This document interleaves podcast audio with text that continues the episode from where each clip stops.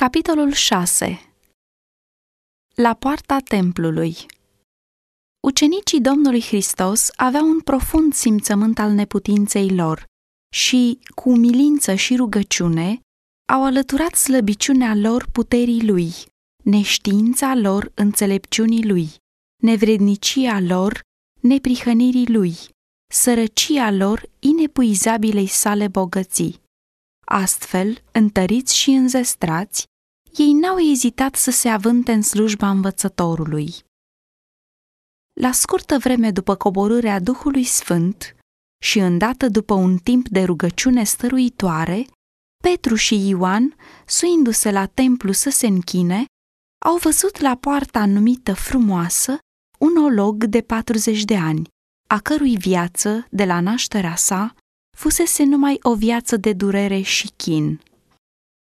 Acest om nefericit dorise de multă vreme să vadă pe Isus spre a putea fi vindecat, dar era aproape neputincios și prea departe de locurile unde lucra marele medic. În cele din urmă, el a înduplecat câțiva prieteni să-l ducă la poarta templului. Dar când a ajuns acolo, a aflat că acela în care își pusese toată nădejdea fusese dat unei morți crude.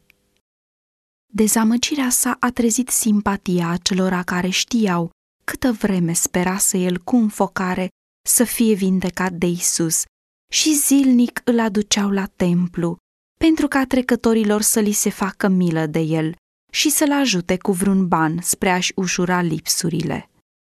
Petru și Ioan Trecând pe acolo, acesta le-a cerut și lor de pomană. Ucenicii au privit la el cu compătimire și Petru a spus, Uită-te la noi! Și el se uita la ei cu luarea minte și aștepta să capete ceva de la ei. Atunci, Petru i-a zis, Argint și aur n-am. Când Petru vorbi despre sărăcia lor, fața slăbănogului s-a întristat dar ea a strălucit de nădejde atunci când apostolul a continuat. Dar ce am îți dau? În numele lui Isus Hristos din Nazaret, scoală-te și umblă.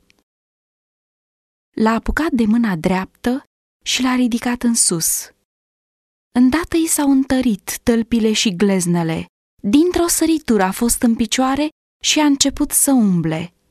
A intrat cu ei în templu umblând, sărind și lăudând pe Dumnezeu. Tot norodul l-a văzut umblând și lăudând pe Dumnezeu. Îl cunoșteau că era cel ce ședea la poarta frumoasă a templului, ca să ceară de pomană, și s-a umplut de uimire și mirare pentru cele întâmplate. Fiindcă ologul care fusese vindecat se ținea de Petru și Ioan, tot norodul, mirat, a alergat la ei în pridvorul zis al lui Solomon. Ei erau uimiți văzând că ucenicii puteau săvârși minuni asemănătoare celor săvârșite de Isus. Totuși, aici era bărbatul acesta care, timp de 40 de ani, fusese un nolog neputincios, dar care acum se bucura, putându-și folosi pe deplin picioarele sale, fără dureri și fericit, crezând în Isus. Când ucenicii au văzut uimirea oamenilor, Petru a întrebat, Pentru ce vă mirați de lucrul acesta? De ce vă uitați cu ochii țintă la noi, ca și cum prin puterea noastră sau prin cucernicia noastră am fi făcut pe omul acesta să umble? El îi asigură că vindecarea fusese săvârșită în numele și prin meritele lui Isus din Nazaret, pe care Dumnezeu îl înviase din morți. Prin credința în numele lui Isus, declară apostolul, a întărit numele lui pe omul acesta, pe care îl vedeți și îl cunoașteți. Credința în el a dat omului acestuia o tămăduire deplină, cum vedeți cu toții. Apostolii au vorbit lămurit despre marele păcat al iudeilor, acela că au lepădat și au dat morții pe prințul vieții dar ei au fost atenți să nu-i ducă pe ascultător la disperare. Voi v-ați lepădat de cel sfânt și neprihănit și ați cerut să vi se dăruiască un ucigaș, a zis Petru. Ați omorât pe Domnul vieții, pe care Dumnezeu l-a înviat din morți. Noi suntem martori ai lui. Și acum, fraților, știu că din neștiință ați făcut așa, ca și mai marii voștri.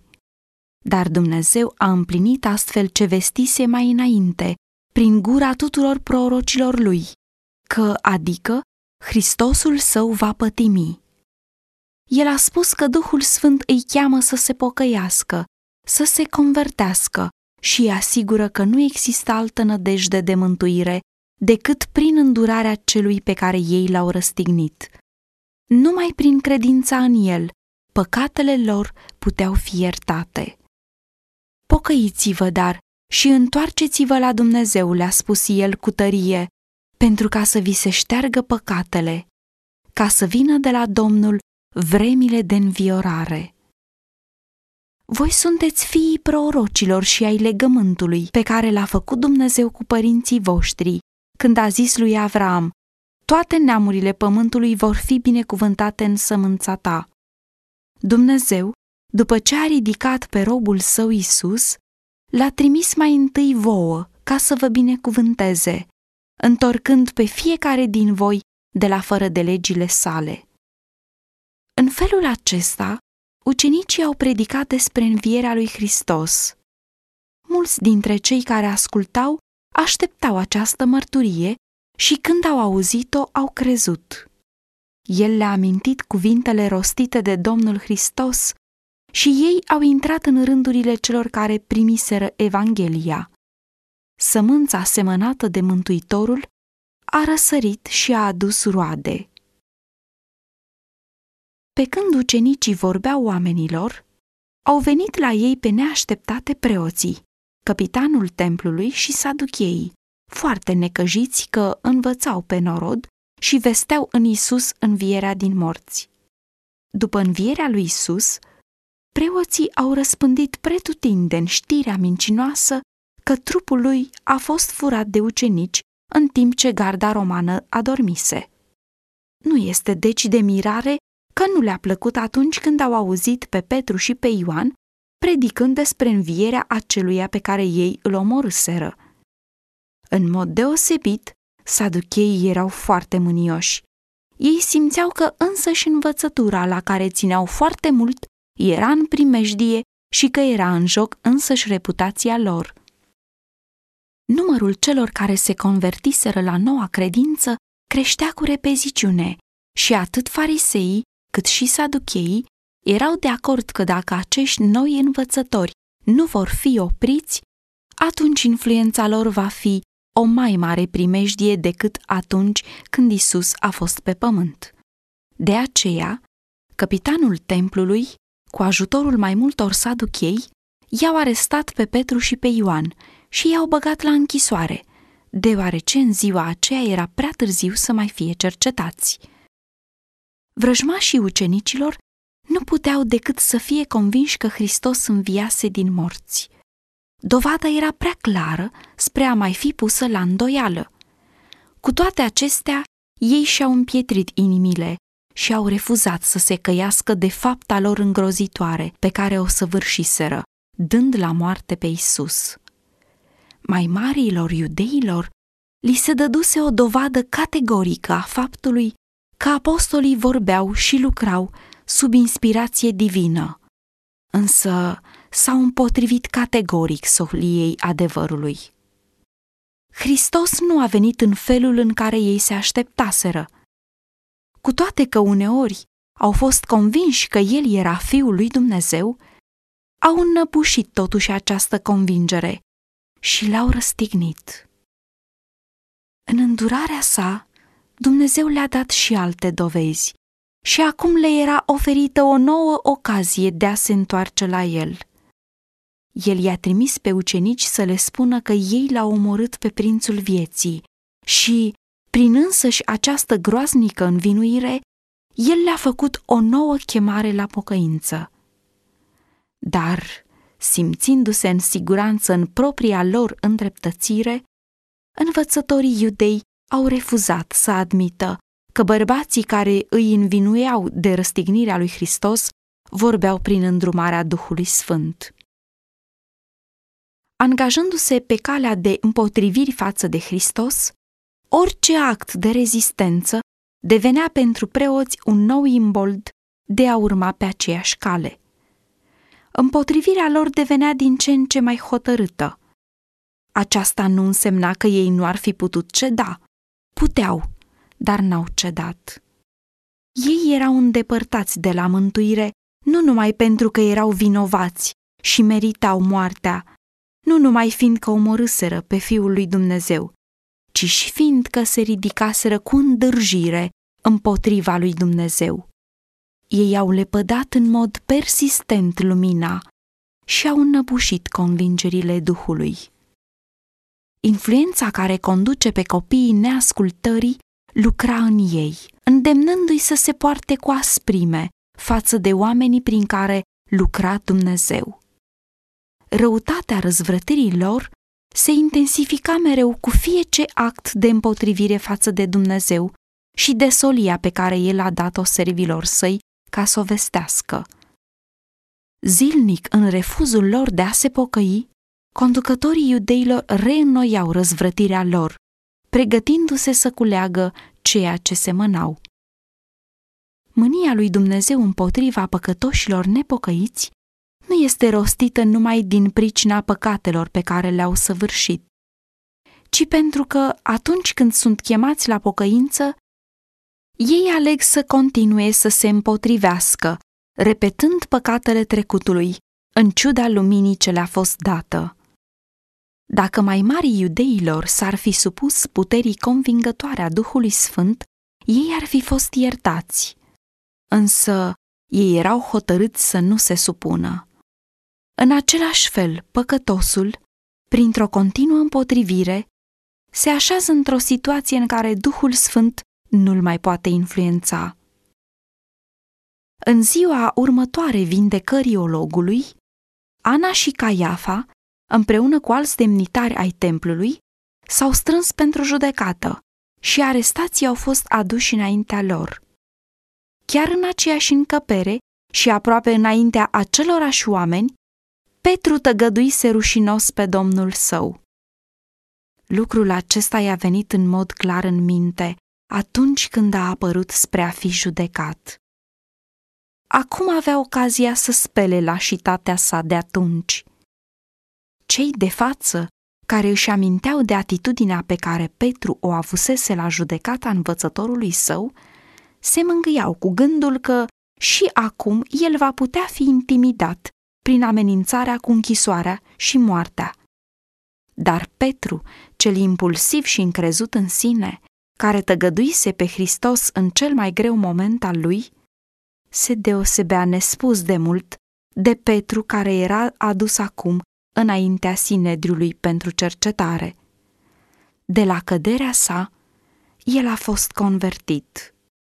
El nu mai era mândru și încrezut, ci modest și neîncrezător în sine.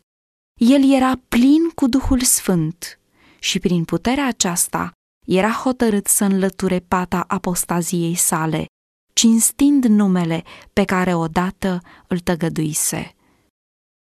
Până aici, preoții au evitat să amintească ceva despre răstignirea sau învierea lui Isus. Însă, acum, pentru realizarea scopului lor, au fost nevoiți să întrebe pe cei învinuiți cum s-a săvârșit tămăduirea celui neputincios. Cu ce putere sau în numele cui ați făcut voi lucrul acesta? au întrebat ei. Plin de curaj sfânt și în puterea Duhului Sfânt, Petru a declarat fără teamă, Să știți toți și să o știe tot norodul lui Israel. Omul acesta se înfățișează înaintea voastră pe deplin sănătos, în numele lui Isus Hristos din Nazaret, pe care voi l-ați răstignit dar pe care Dumnezeu l-a înviat din morți. El este piatra lepădată de voi, zidarii, care a ajuns să fie pusă în capul unghiului.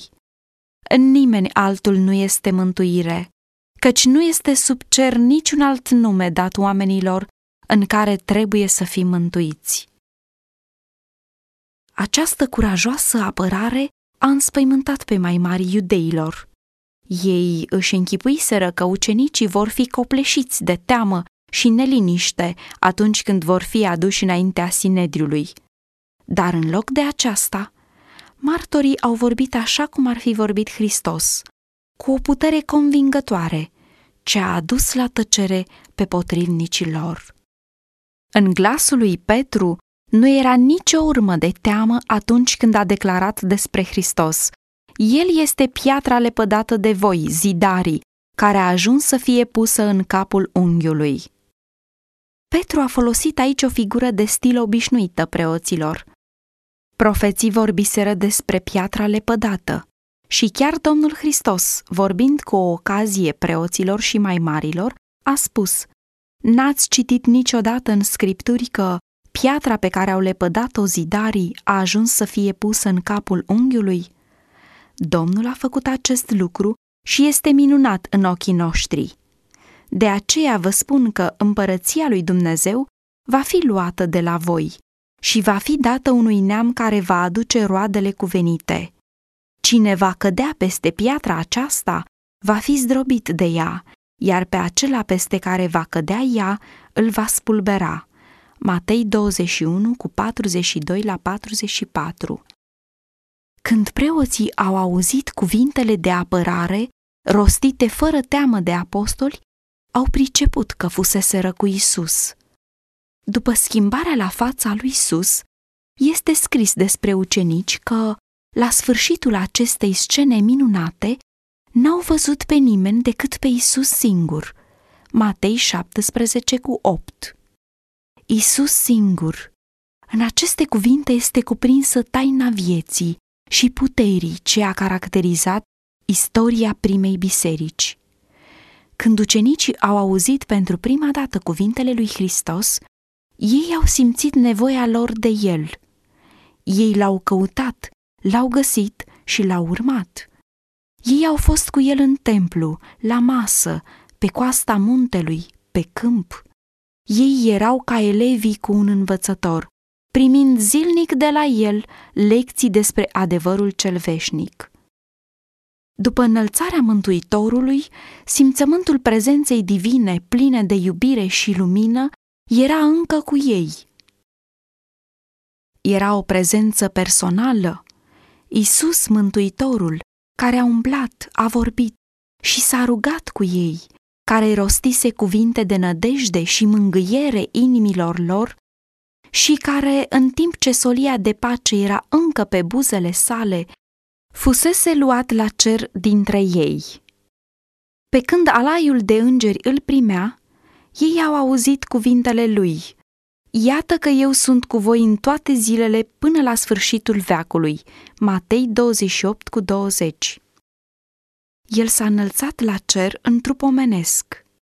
Ei știau că el era încă înaintea tronului lui Dumnezeu, el, prietenul și mântuitorul lor, că simpatia lui era neschimbată, că pentru totdeauna el va simți împreună cu omenirea suferindă. Ei știau că el prezenta înaintea lui Dumnezeu meritele sângelui său, arătând rănile din mâinile și picioarele sale ca o amintire a prețului pe care el l-a plătit pentru cei răscumpărați. Și gândul acesta îi întărea pe ucenici să sufere batjocura pentru numele său. Unirea lor cu el era acum mai tare decât atunci când fusese personal cu ei. Lumina, iubirea și puterea unui Hristos lăuntric strălucea prin ei, așa că oamenii, privind-o, se minunau. Hristos a pus aprobarea lui pe cuvintele rostite de Petru în apărarea sa. Stând strâns alături de ucenic, ca un martor convingător, se afla bărbatul care fusese vindecat într-un mod atât de minunat.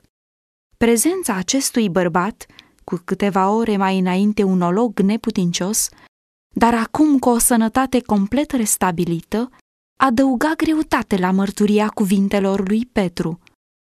Preoții și mai mari au tăcut.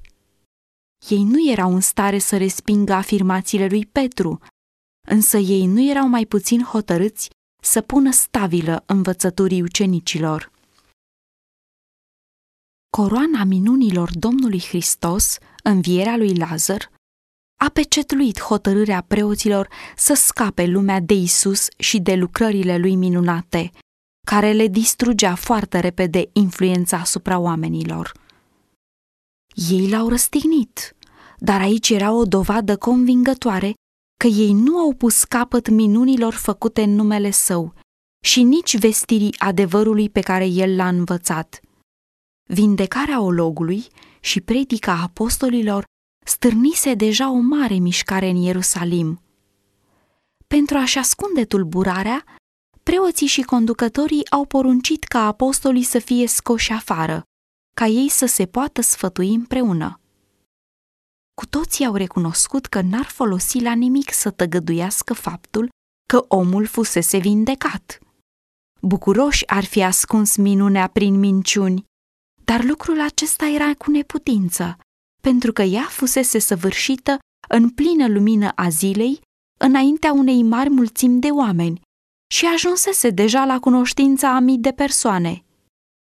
Ei socoteau că lucrarea ucenicilor trebuie oprită sau, de nu, Isus va câștiga mulți urmași. Urmarea ar fi apoi desconsiderarea lor, căci ar fi fost făcuți vinovați de omorârea Fiului lui Dumnezeu. Dar, cu toată dorința lor de a nimici pe ucenici, preoții n-au îndrăznit să facă mai mult decât să-i amenințe cu cea mai aspră pedeapsă dacă mai continuau să vorbească sau să lucreze în numele lui Isus. Chemându-i din nou înaintea Sinedriului, le-au poruncit să nu vorbească sau să învețe în numele lui Isus.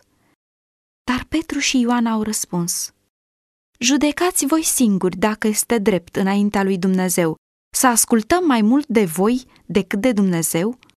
Căci noi nu putem să nu vorbim despre ce am văzut și am auzit. Bucuros ar fi pedepsit preoții pe oamenii aceștia pentru neclintita lor credință față de chemarea lor sfântă, însă se temeau de popor, fiindcă toți slăveau pe Dumnezeu pentru cele întâmplate. Astfel, cu repetate amenințări și mustrări, apostolii au fost puși în libertate. În timp ce Petru și Ioan erau arestați, ceilalți, cunoscând răutatea iudeilor, s-au rugat neîncetat pentru frații lor, temându-se ca nu cumva cruzimea manifestată față de Isus să se repete. De îndată ce apostolii au fost eliberați, ei au căutat pe ceilalți ucenici și le-au făcut cunoscut rezultatul cercetării. Mare a fost bucuria credincioșilor și au ridicat glasul toți împreună către Dumnezeu și au zis, Stăpâne, Doamne, care ai făcut cerul, pământul, marea și tot ce este în ele.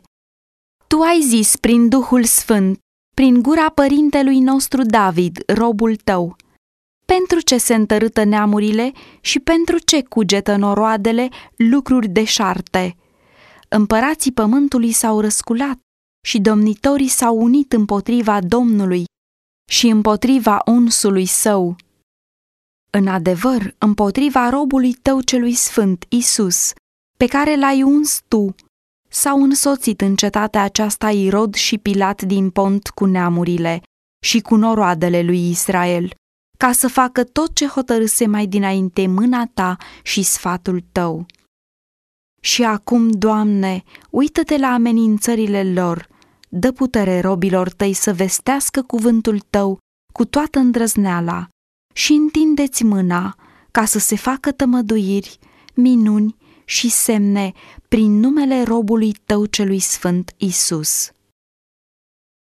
Ucenicii s-au rugat ca să le fie dată o mai mare putere în lucrarea de predicare, căci ei au văzut că vor avea de întâmpinat aceeași hotărâtă împotrivire pe care Domnul Hristos a întâmpinat-o cât a fost pe pământ. În timp ce rugăciunile lor unite se înălțau în credință spre cer, a venit și răspunsul.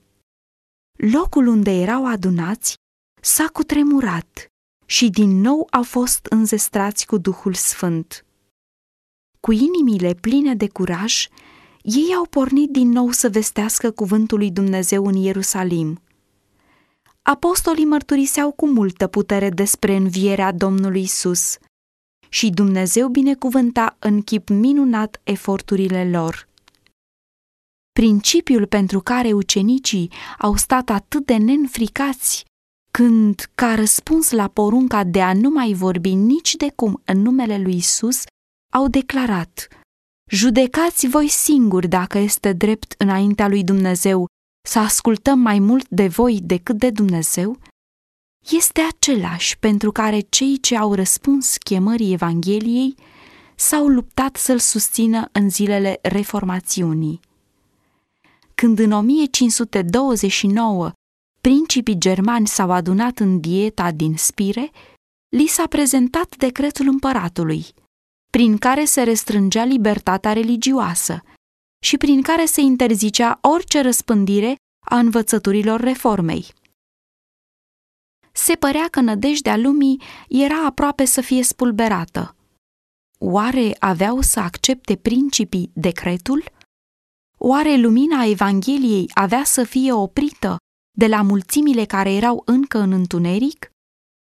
Erau în joc mari și importante probleme ale lumii. Cei care primiseră credința reformată s-au întâlnit la oaltă și hotărârea lor unanimă a fost respingem acest decret. În materie de conștiință, majoritatea nu are nicio putere. Principiul acesta trebuie să-l ținem și noi, cu tărie, în zilele noastre. Standardul adevărului și al libertății religioase, ținut sus de întemeietorii Bisericii Evangheliei și de către martorii lui Dumnezeu în decursul secolelor care s-au scurs de atunci încoace, în această ultimă bătălie a fost așezat în mâinile noastre. Răspunderea pentru acest mare dar stă asupra acelora pe care Dumnezeu i-a binecuvântat cu o cunoaștere a cuvântului său. Noi trebuie să primim acest cuvânt ca pe o autoritate supremă. Noi trebuie să recunoaștem autoritatea omenească ca o orânduire stabilită de Dumnezeu și să învățăm ascultarea de ea ca fiind o datorie sacră în cadrul sferei ei legale.